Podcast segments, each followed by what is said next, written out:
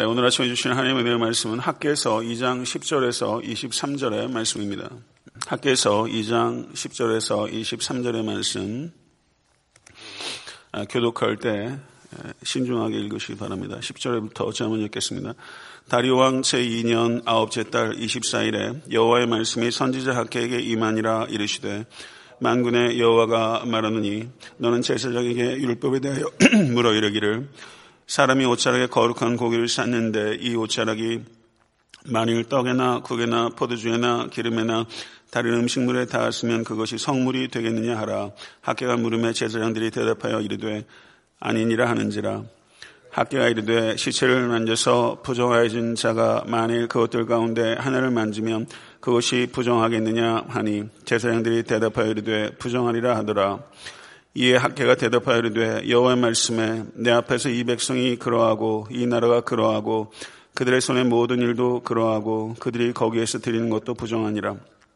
이에 원하건대 너희는 오늘부터 이전 곧 여호와의 전에 돌이 돌 위에 놓이지 아니하던 때를 기억하라. 그때 20고루 곡식 더미에 이른즉 10고루뿐이었고 포도주 틀에 50고루를 기르러 이른즉 20고루뿐이었느니라. 만군의 여호와가 말하노라 내가 너희 손으로 지은 모든 일에 곡식을 마르게 하는 재앙과 깐북이 재앙과 우박으로 쳤으나 너희가 내게로 돌이키지 아니하였느니라. 너희는 오늘 이전을 기억하라. 아홉째 달 24일 곧 여호와의 성전 지대를 쌓던 날부터 기억하여 보라. 곡식 종자가 아직도 창고에 있느냐? 포도나무, 무화과나무, 석류나무, 감람나무에 열매가 맺지 못하였느니라 그러나 오늘부터는 내가 너희에게 복을 주리라. 그달 24일에 여호와의 말씀이 다시 학계에게 임하니라 이르시되 너는 유다 총독 스룹바벨에게 말하 이르라. 내가 오늘과 하늘과 땅을 진동시킬 것이요. 여러 왕국들의 보좌를 엎을 것이요. 여러 나라의 세력을 멸할 것이요. 그 병과들과 그 탄자를 엎드려 뛰리니 말과 그 탄자가 각각 그의 동료의 칼에 엎드려 지리라. 만군의 여호와가 말하노라. 스알데레 아들 내종 수룹바베라. 여호와가 말하노라. 그날에 내가 너를 세우고 너를 인장으로 삼으리니 이는 내가 너를 택하였음이니라. 만군의 여호와의 말이니라 하시니라. 아멘. 하나님의 말씀입니다. 네 학계서에는 그 학계를 학계에게 하나님의 계시가 네 번 임합니다. 아, 그래서 오늘 본문의 말씀 2장 10절에 보면 되면 하나님께서 학계에 주신 세 번째 계시가 기록되어 있고요. 2장 20절에 보게 되면 네 번째 계시가 기록되어 있습니다. 아, 그런데 이 세 번째 계시와 네 번째 계시가 같은 날에 주어졌다는 것을 우리가 볼 수 있습니다. 10절을 아, 보게 되면 이 계시가 임한 날이 언급되고 있는데 다리오 왕 제2년 아홉째 달 24일에 임했다 이렇게 말하고 있는데요. 이게 주전 520년 12월 18일입니다. 두 번째 계시가 주어진 것이 2장 1절에 기록되어 있는데요. 일곱째 달, 그 달 21일 이렇게 언급되어 있거든요. 그것이 10월 17일입니다.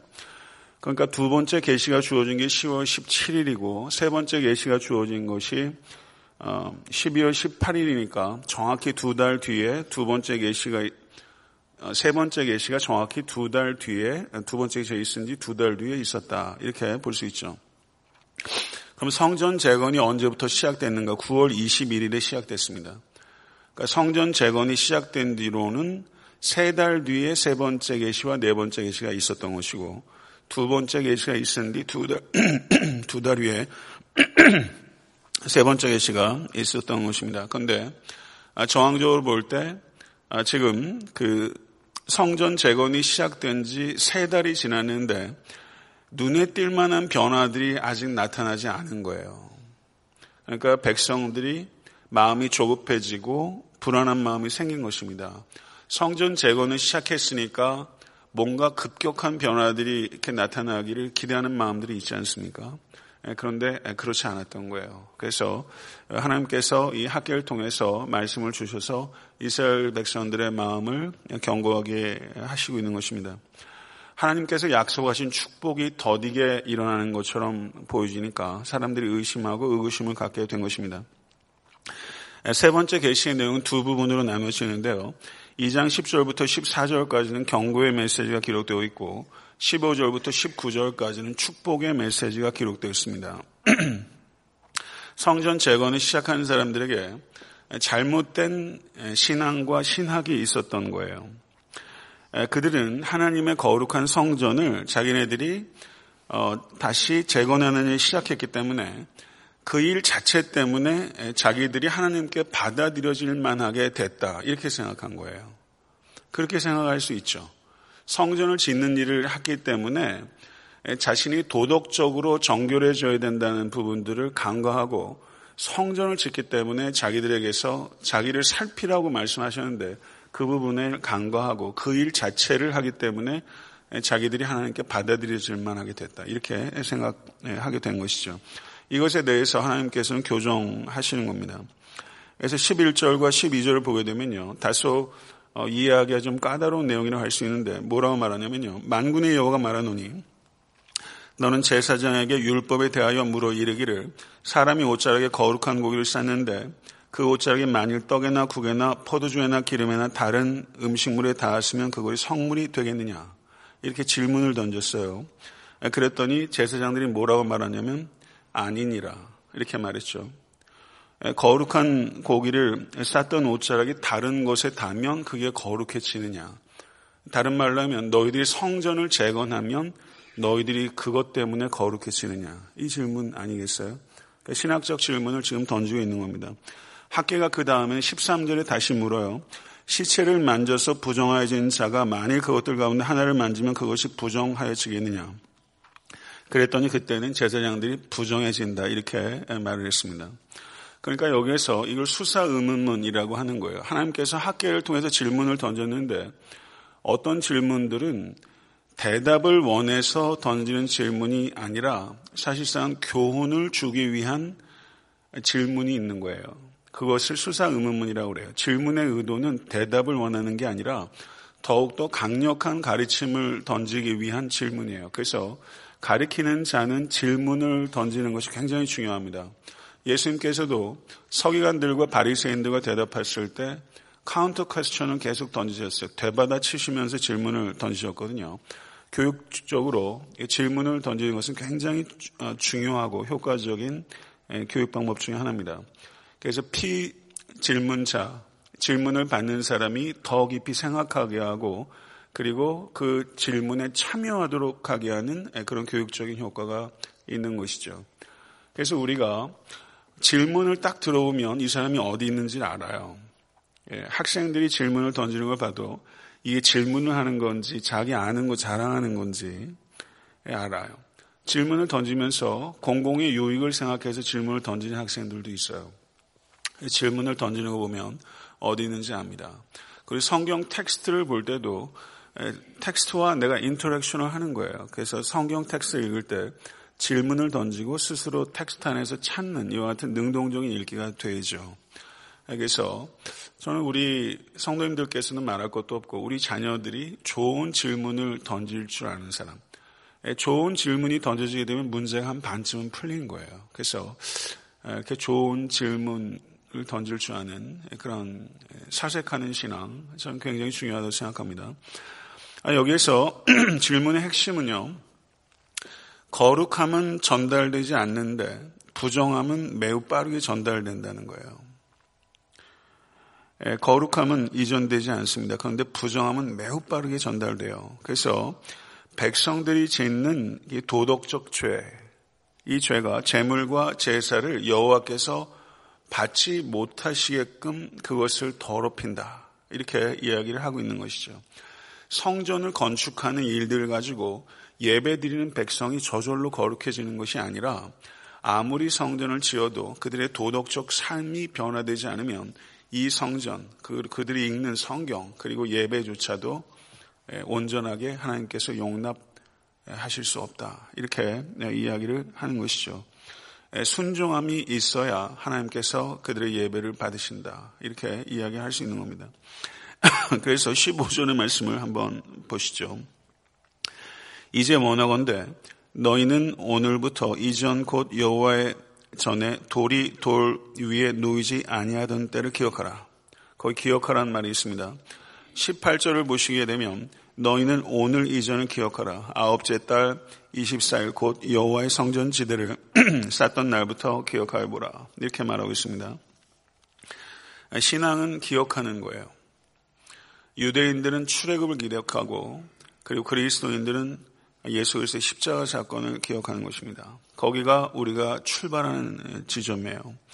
그래서 학계는 지금 기억하라고 말하면서 2장 5절에서 출애굽 사건을 언급했었고 그리고 지금 학계는 가까운 과거인 성전 재건을 시작하기 이전을 기억하라 이렇게 말을 하고 있습니다.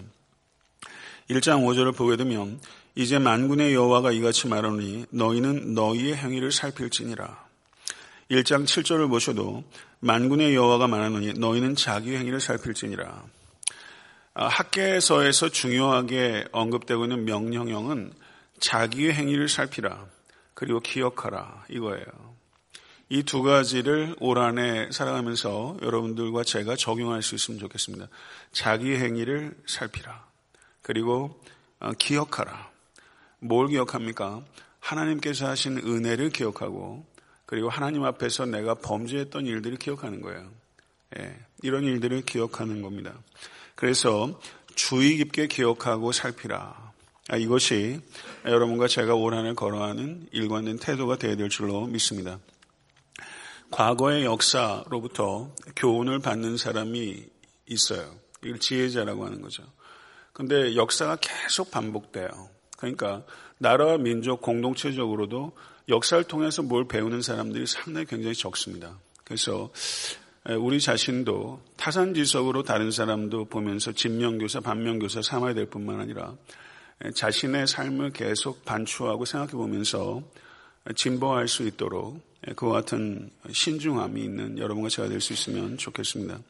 16절, 17절을 보게 되면 자연 재해를 통해서 이스라엘을 징계하셨다라는 것을 말하고 있어요. 그때에는 20고루 곡식 더미에 20, 이른 즉 10고루뿐이었고 포도즙 틀에 50고루를 기르러 이른 즉 20고루뿐이었느니라. 만군의 여호가 말하더라. 내가 너희 손으로 지은 모든 일에 곡식을 마르게 하는 재앙과 깐부기 재앙과 우박으로 쳤으나 너희가 내게로 돌이키지 아니하였느니라. 이렇게 말씀하고 있습니다. 이 말씀은 아모스서 4장 8절에서 9절의 말씀을 연상시킵니다. 거기에 보게 되면요. 두세 성읍 사람이 어떤 성읍으로 비틀거리며 물을 마시러 가서 만족하게 마시지 못하였으나 너희가 내게로 돌아오지 아니하였느니라 여호와의 말씀이니라 내가 곡식을 마르게 하는 재앙과 깐부기 재앙으로 너희를 쳤으며 팥중이로 너희의 많은 동산과 포도원과 무화과 나무와 감람나무를 다 먹게 하였으나 너희가 내게로 돌아오지 아니하였느니라 여호와의 말씀이니라 이렇게 말씀하고 있어요.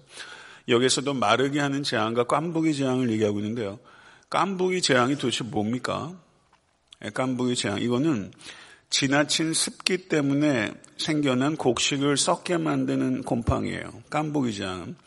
그러니까 마르게 하는 재앙은 이 마른 열풍과 같은 바람이 불어가지고 생기는 재앙이라면 깐보기 재앙은 지나침 습기로 생기는 곰팡이로 인한 재앙이에요. 그러니까 이게 정반대의 재앙이죠.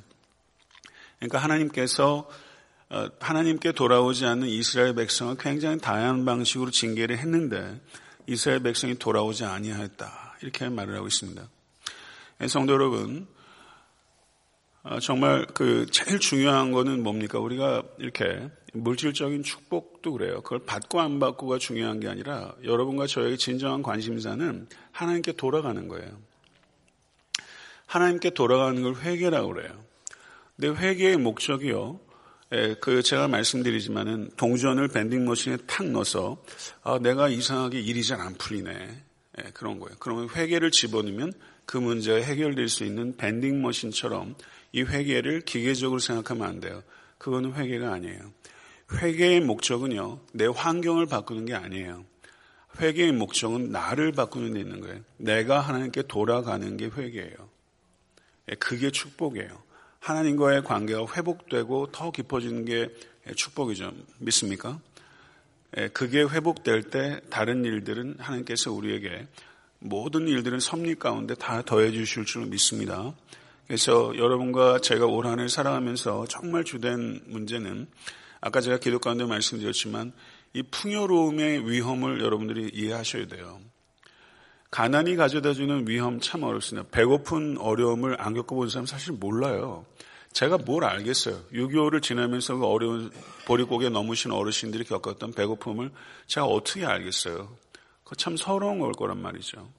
예, 그렇지만 가난이 주는 위험이 매우 치명적이지만 풍요로움이 가져다주는 위험은 그거보다 더 교묘하고 치명적일 수 있다는 걸 생각하시고 어느 쪽에도 요동하지 마시고 올 한해 여러분과 제가 죄에 대해서 더 민감해질 수 있기 위해서 기도하시고 그리고 깨달은 죄에 대해서 하나님 앞에 정말 죄를 뒤집어 쓰고 통회하는 마음을 갖고 죄와 멀리할 수 있고 하나님께로 돌이킬 수 있는 일들에 집중하시고 그래서 회개가 더욱더 깊어질 수 있기를 간절히 바랍니다. 이 회개는요 자기 비하가 아니라 self awareness입니다. 자기를 아는 거예요. 그래서 높은 수준의 영성으로 들어가면 들어갈수록 죄에 대해서 민감해집니다. 예, 그래서 예, 죄를 떠나는 기쁨을 정말 맛보시는 여러분과 제가 될 수 있길 간절히 바라요. 아멘. 19절의 말씀을 보십시오. 그러나 오늘부터는 내가 너희에게 복을 주리라. 그러나가 있잖아요. 반전이 있잖아요. 오늘 성도님들의 삶 가운데 이 일이 경험될 수 있게 되길 바랍니다. 그러나 오늘부터는 내가 너희에게 복을 주리라. 아멘. 지금 이스라엘 백성들이 씨앗을 뿌렸어요. 그런데 추수가 이를 때까지는 시간이 있잖아요. 예, 그러면서 지금 이제 힘든 거예요. 성전 재건이 시작됐는데 씨가 뿌려진 거죠. 그런데 뭔가 추수될 때까지 시간이 있어요. 그러니까 사람들이 자꾸 요동해요. 그 마음이 씨를 뿌리면 곧바로 뭘 거둬야 돼요. 또 요즘 시대 같으면 더 인스턴트 시대고 믿음의 수고와 해선의 고통 이런 것들을 잘 안 하려고 그래요. 우리가 참 중요한 거는 복을 받는 일들도 중요하지만 복을 받을 만한 그릇으로 정결해지는 일도 그 이상으로 중요하다는 걸 기억하실 수 있게 되기를 간절히 바랍니다. 오늘 올 한 해를 살아가면서 예수께서 그런 말씀 하셨어요.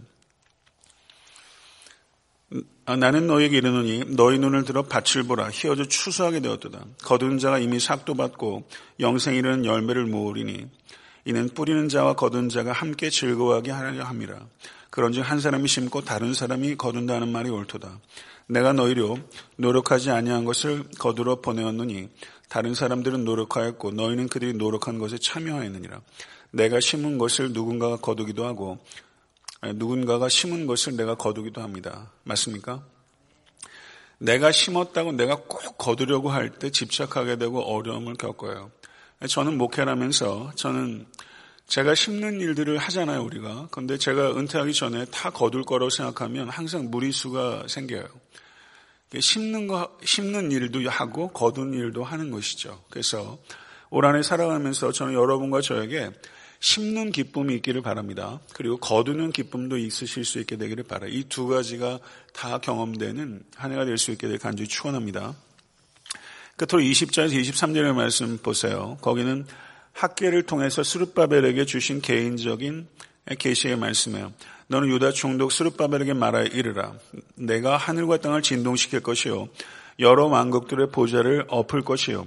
여러 나라의 세력을 멸할 것이요. 그 병거들과 그 탄자를 엎드려뜨리니 말과 그 탄자가 각각 그 동료의 칼을 엎드려치느니라. 만군의 여호가 말하노라.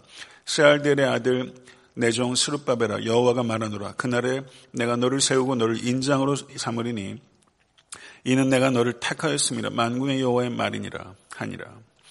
이 말씀이 스룹바벨에게 주어졌는데요. 스룹바벨의 생전에 성취되지 않았습니다. 그러면 무슨 말이냐면 하나님께서 나라들을 뒤엎지도 않으셨고 스룹바벨을 스룹바벨이 다윗의 적통이거든요. 스룹바벨을 왕위에 세우시지도 않았어요. 그러니까 문자적으로 이 말은 스룹바벨에게 성취되지 않았어요. 그러면 이 예언은 실패한 것인가? 이런 질문을 하게 되죠. 재건된 성전이 이전 성전의 영광보다 클 것이다. 그렇게 얘기했습니다. 학계에서. 그런데 그 재건된 성전이 예표하는 바는 누구예요? 새 성전이신 예수 그리스도입니다. 지금 학계에서 2장 20절 23절에서 얘기하는 이 스룹바벨에 주어진 이 예언은 스룹바벨에게 성취된 것이 아니라 다윗의 후손이요 스룹바벨이 정말 예표하는 예수 그리스도를 통해서 성취된 거예요. 마태복음 11장 12절 16절을 보게 되면 바벨론으로 사로잡혀간 후에 여구냐는 스알디엘을 낳고 스알디엘은 스룹바벨을 낳고 스룹바벨은 아비우스를 낳고 쭉 연결되다가 야곱은 마리아의 남편 요셉을 낳았으니 마리아에게서 그리스도라 칭하는 예수가 나시니라. 아멘. 예수 그리스도의 족보를 얘기하면서 거기에 스룹바벨을 얘기하죠. 지금 학계를 통해서 스룹바벨에게 임한 이 예언은 예수 그리스도를 통해서 성취된 거예요. 예수 그리스도께서 스룹바벨의 자손으로 오셔서 모든 예언의 말씀을 성취하셨습니다. 예수 그리스도께서 모든 구역의 말씀을 성취하십니다. 그리고 예수께서 하신 말씀들 가운데 아직 성취되지 않은 것들은 성취되고 있고 예수께서 이 땅에 오실 때 온전히 성취되게 될 줄로 믿습니다. 예수는 스룹바벨이 예표하는 바 만왕의 왕이십니다.